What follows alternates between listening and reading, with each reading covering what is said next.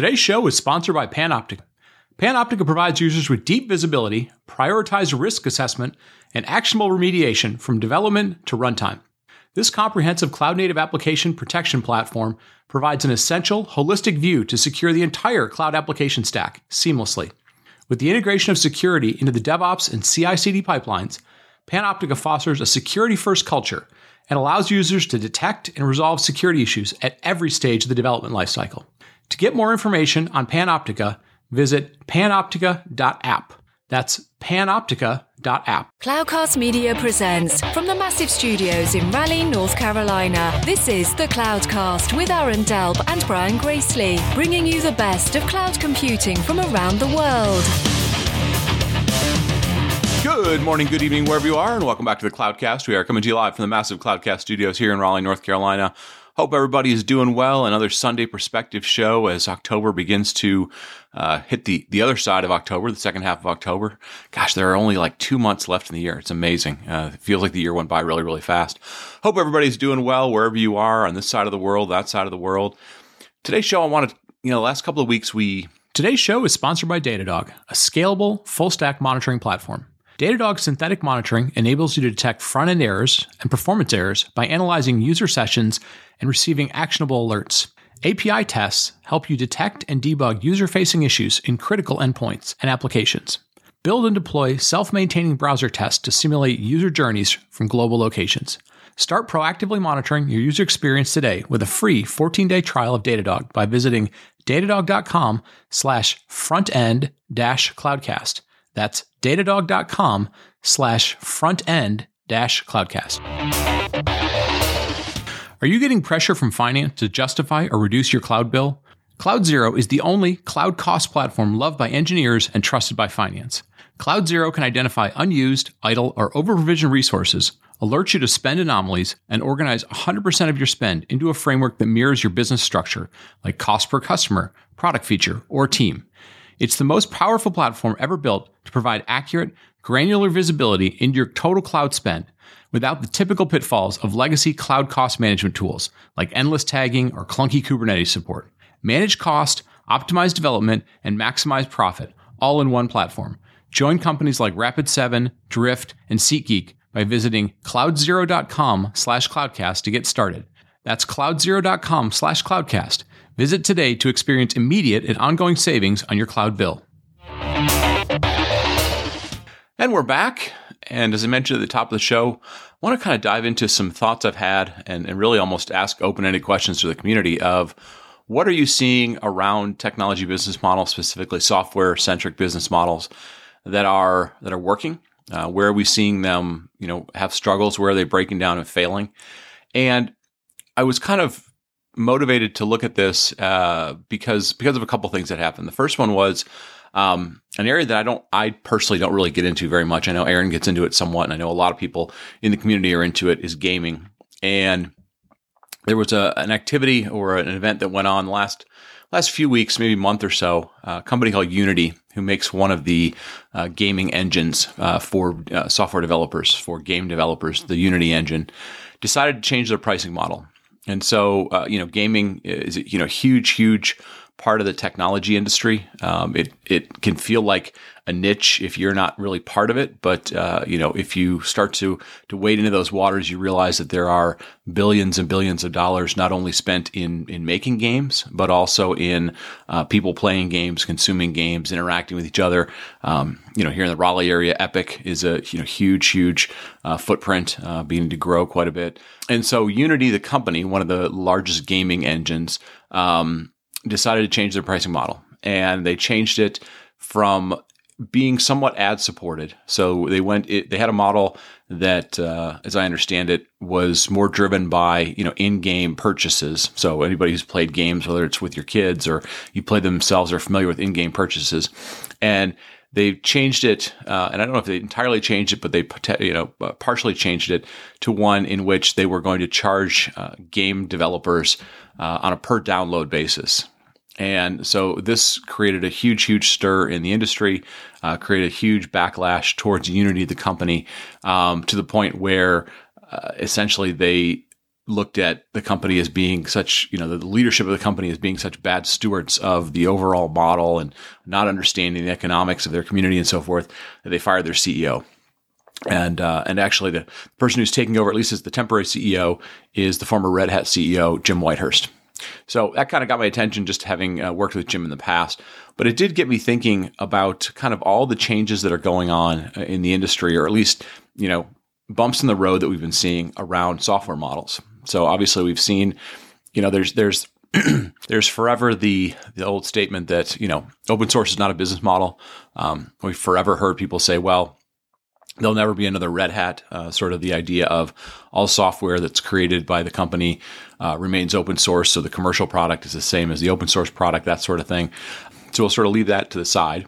But we've seen more and more, uh, at least in this domain that we live in, where people are trying a couple of different models. Right? There's still companies that are uh, VC backed that are doing open source. That uh, a lot of them eventually become sort of open core, and we've seen you know mixed reviews about that. Uh, I saw an interesting uh, article, sort of an article, sort of a keynote uh, agenda, if you will, from the folks that uh, that create Wasm. Uh, that we've had on the show recently. God, I forget uh, Matt Butcher, who has been leading a lot of the Wasm work, and he basically was just being very rational and saying, "Hey, look, um, you know, we we very much as a company support open source, but we also realized that in order to be maintain viability as a company and you know continue to drive innovation in open source, um, you know engineers have to get paid, and you know the company needs to make enough money to be able to support engineers and be able to do innovation.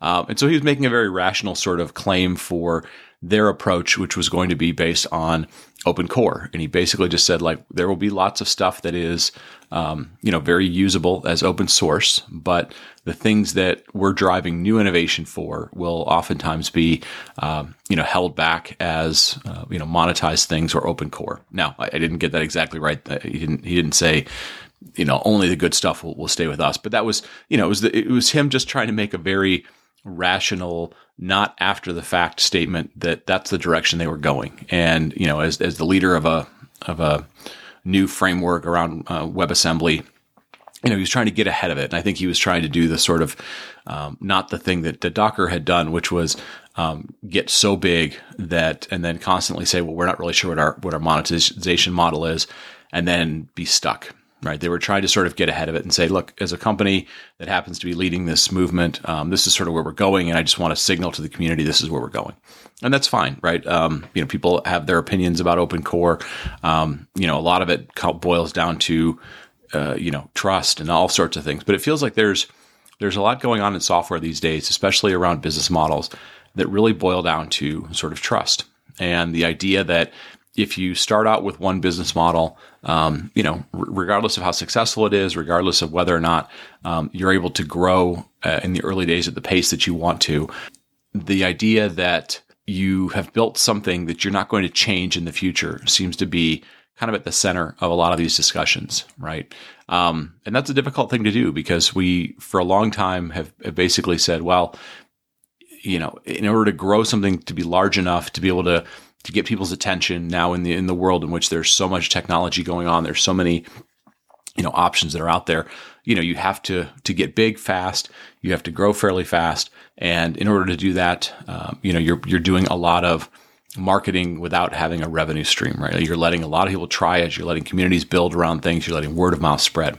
And in order to do that you sort of need access to a lot of fairly cheap money and we're you know now sort of in a stage like like we have in, in all economies in which access to cheap money is not nearly as as prevalent right? We've talked about the fact that there's really only been like one major ipo over the last uh, i don't know 18 to 20 months or so. Um, there's no really big ones on the horizon. Um, so you know the exits for certain companies that have been taking a lot of VC money has, has sort of gone away. Um, and so, you know, we're, we're in a situation in which, you know, the economics are sort of changing.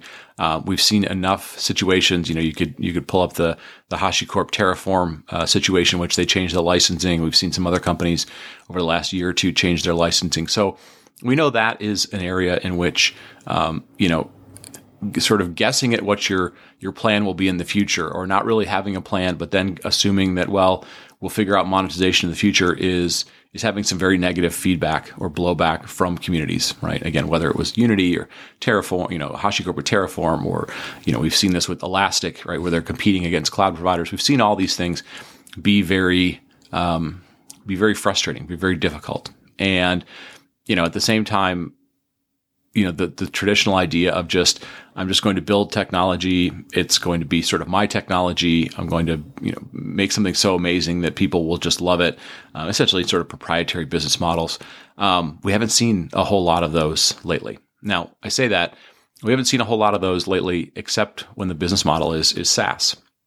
And so SaaS has proven itself to be relatively successful. Um, you know, the challenge with SaaS is that SaaS looks somewhat like software development uh, in that you know software development always used to be based on the idea of you know huge amount of capital or investment up front. Uh, you build the technology, um, you know, educate the market, you get people using it, and then subsequent you know next iterations of software are essentially sort of free because so much of it so much of of it has been uh, you know put into that sort of original cost but then the next incremental cost of of shipping that next license that next you know piece of software is essentially you know next to zero. And and the you know the business model sort of you know stretches out those costs then over long periods of time. You know SaaS is a little bit different in that you have to uh, you know you have to build the service. The service is running on top of the cloud. Your cloud metered bill is is running whether or not you've got you know customers or not. And so we are seeing some very very interesting ways of you know people building the back ends of SaaS services to be much more cost effective, right? And we've seen them um, using various types of technology that are you know much much better metered. Um, they're not necessarily like turning things on. It's you know it's based on serverless or it's based on WebAssembly or it's based on whatever. Um, but it's still a different it's sort of a different model than than traditional software has been. And so it does sort of bring up the question of with software being so critical to to all the things we do, sort of all of the you know the the quote unquote digital transformation that's gone over the last decade, 15 years, but but more importantly just the idea that most business decisions these days for the most part are software decisions, right? They're technology decisions, right? So they're, you know, somebody says, Hey, I have an idea for something. There's a certain amount of technology that's at the other end of that, whether it's how you interact with your customers, how you interact with your partners, how you're interacting with data in order to make decisions, um, you know, how you're collaborating with colleagues, all those sorts of things.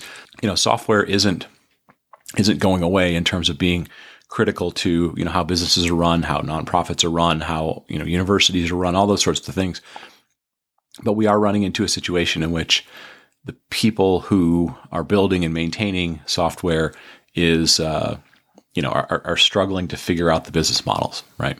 So my question to, to the to the broader audience is: Are you seeing other things out there, other business models, other ideas about how to, you know, not create you know super wealth around software, but how to create uh, sustainable types of things, right? Because the argument, the flip side of it is, well, you know, open source sort of does this, but we still see open source communities constantly saying, look, we're, you know, we need funding in order to, you know, to handle maintainers and we need, uh, you know, we need people are being burned out who, who are being maintainers and contributors and they, you know, these projects in which you sort of throw a few bucks here, throw a few bucks there to sort of help maintainers haven't worked out either. Right. So I feel like to a certain extent, we're, we're kind of at a crossroads in which you know a, a, generation of people have now gotten used to the idea that you you shouldn't necessarily have to pay for software right? Because open source has been there and it's been the foundation and backbone for a long time. But when they think about software in terms of does it support and maintain businesses and activities that that generate wealth or generate value let's let's focus on value not wealth you know the the money isn't necessarily there. And so i wonder as an industry you know what other mechanisms are people thinking about in terms of you know how do we bring together enough good engineers um, be able to create some sort of economic model in which there is uh, you know money to support you know, whether it's open source maintainers or whether it's the companies that are building it or, you know, whether it's, you know, lower cost ways of building things on top of the cloud, hence, you know, like the, the sort of the factory underneath it, is it a more efficient way? You know, what, what will happen there?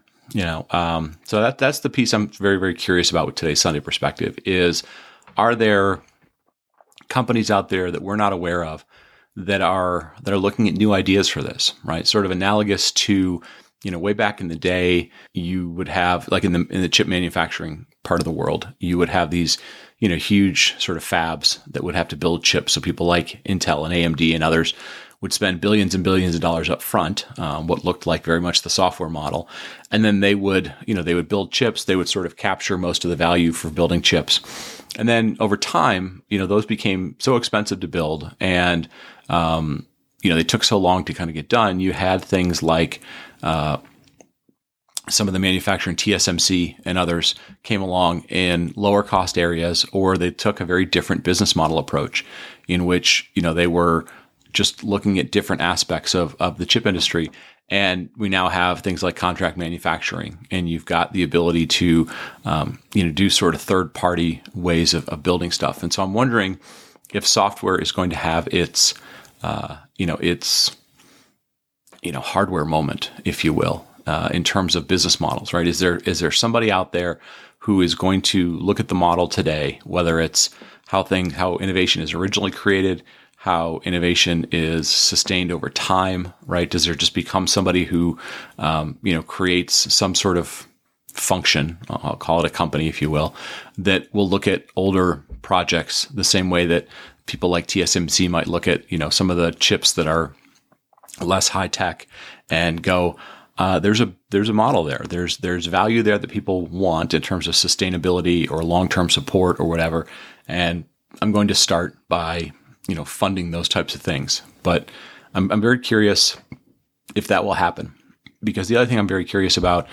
I saw a comment this week from uh, a venture capitalist named JJ Jacks um, or Joseph Jacks. JJ, we've had him on the show before, um, and he said, you know, the people that are even the, the projects or the people that are building these, you know, software available, software sort of visible, right? So the idea of like, well, it's not open source in that you can take it and run with it, but it's software available from a licensing perspective. So you can see what's going on in there. Um, he said AI is just going to, people are just going to, you know, run AI models against that. They're going to have the, the AI models modify them in such a way, whether it's in you know, the type of language that it's written in or whatever it is, such that they're going to be able to basically get around your idea of, well, I'm making the software visible, but it's not available for doing things. And they'll just turn it into open source. And so, you know, I wonder even the protections that we put around licensing uh, with things like open source, if they are going to continue to be viable. And, and, you know, and, and, and JJ's statement might be completely in violation of, of the laws and, and so forth and the legality of, of certain certain licenses, but the concept seems like it's something that's probably going to happen. Um, people are going to look for ways to get around that, to get access to innovation, to quote unquote steal innovation, whatever it might be, to you know mimic it or copy it or whatever it might be. So you know, as I think about all these things, um, you know, the software industry is still doing well. Um, right now, we're you know kind of going through some some economic challenges because obviously things are changing and buyers are going through different things and um, but I do wonder if there are new models out there, right? We've been 15, 20 years of some of these models, uh, whether it's SaaS models or open source models or whatever it might be. Um, you know, are there new models out there that you you all are hearing about that you're experimenting with? Uh, we would love to hear about them uh, because I think you know software is still very very much foundational in our industry. Um, it's very much uh, you know foundational to how innovation is getting brought to life, if you will, and you know figuring out you know how those efforts are going to be sustained and to motivate people enough uh, through profitability and so forth to want to keep doing innovation. I think is uh, is really, you know really really interesting. It's difficult, um, but I'm curious if you're seeing you know new things start to emerge, and I don't necessarily mean like industry completely taking over things, but you know, new new ideas that are even finding little niches um, in there. So, anyways, with that, I'm going to kind of wrap it up. Uh, like I said, seeing a few of the changes to various parts of the industry. And again, seeing pushback on people saying, well, if you know, if you change your licensing model, we're not going to go to something else. Uh, we're going to, you know, we're going to abandon, you know, working with you anymore. And I understand that. I understand the frustration around trust and things like that. Um, but I do wonder, uh, you know, are we reaching points where, you know, a whole generation of people has sort of become used to the idea that that software is free, uh, free is in you know economically free, and we, you know, unless you are, you know, a, a monopoly like like an Apple, but even even in those cases, the marketplaces where they take thirty percent, like if the products don't cost anything, we devalue the developers that build it, all those sort of things. Like what's what sort of comes out of this stuff. So we'd be very, very interested. If anybody is starting to see some interesting new business models, please reach out to us. Um, send us a note. Show at thecloudcast.net is our email. You can hit us up on Twitter or any of the other social medias. Um, we'd love to hear from you. We'd love to hear even just ideas you have about where this is going. So, anyways, with that, I'm going to wrap it up. Thank you all for listening. As always, hope you're having a good week. Hope, uh, you know, if you're listening to this on a Sunday, it kicks off your week. You have a good week. Um, I've got a couple more of these sort of open ended questions coming up in the next couple of Sunday perspectives. So hopefully it'll give us some stuff to think about. Maybe, uh, maybe have Thanksgiving dinner conversations with your, your relatives as opposed to talking about politics or some other thing that, uh, you know, causes frustration. So anyways, hope you're all doing well. Thank you all for listening. Thanks for telling a friend. Thanks for helping us grow the community. Thanks for giving us feedback in all the places you listen to the podcast. And with that, I'm going to wrap it up. We'll talk to you next week. Thank you for listening to The Cloudcast. Please visit thecloudcast.net to find more shows, show notes, videos, and everything social media.